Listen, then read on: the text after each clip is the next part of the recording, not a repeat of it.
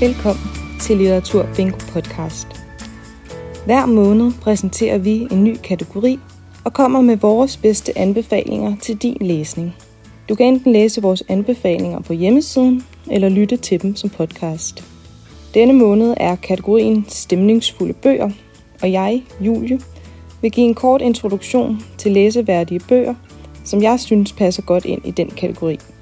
Men først, så vil jeg gerne læse noget højt. Det var en tidlig, meget varm morgen i juli. Det havde regnet om natten, og det nøgne fjeld dampede. Mos og sprækker drev af fugt, og alle farver var blevet dybere. Neden for verandaen stod alt det grønne som en regnskov i morgenskyggen. Nederdrægtigt tætte blade og blomster, og hun måtte passe på ikke at knække dem, mens hun ledte. Hun holdt sig for munden og var hele tiden bange for at miste balancen. Hvad laver du? Spurgte den lille Sofia. Ingenting, svarede hendes farmor. Eller, det vil sige, tilføjede hun bredt. Jeg leder efter mit gebis. Sådan begynder Tove Janssons sommerbogen fra nitten tooghalvfjerds, og den er en poetisk skildring af en sommer på en finsk skærgårdsø, hvor pigen Sofia udforsker naturen og livets små mysterier med sin farmor, som hun fører både sjove og alvorsfulde samtaler med. Tove Jansson er jo mest kendt for Mumitrollene, men hendes voksenbøger er lige så poetiske og rummer den samme fine balance mellem humor og alvor fortalt i et enkelt, smukt og sanseligt sprog. Hvis man synes, det lyder lidt for idyllisk, så kan man i stedet kaste sig over Vejen af Cormac McCarthy, som stemningsmæssigt er i en helt anden boldgade. Den er fra to tusind og seks og foregår i en postapokalyptisk verden, hvor alt er gråt, udbrændt og udsigtsløst. Alligevel vandrer en far og hans søn afsted med et spinkelt håb om at finde en form for frelse ved kysten. Omsorgen for sønnen er det, der holder faren oppe.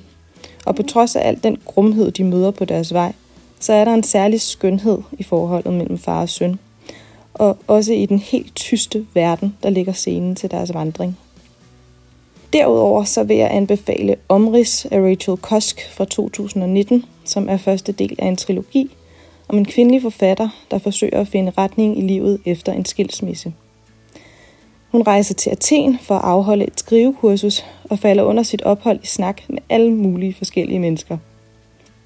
Men egentlig handler romanen meget lidt om hende. Hun forbliver, som titlen også angiver, et omrids.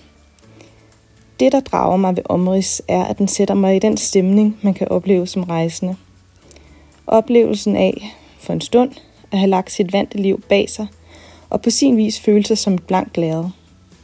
Åben for alle indtryk, som man suger til sig, som hovedpersonen i omrids suger fortællinger til sig. Sidst, der vil jeg fremhæve Virginia Woolfs missus Dalloway fra nitten femogtyve.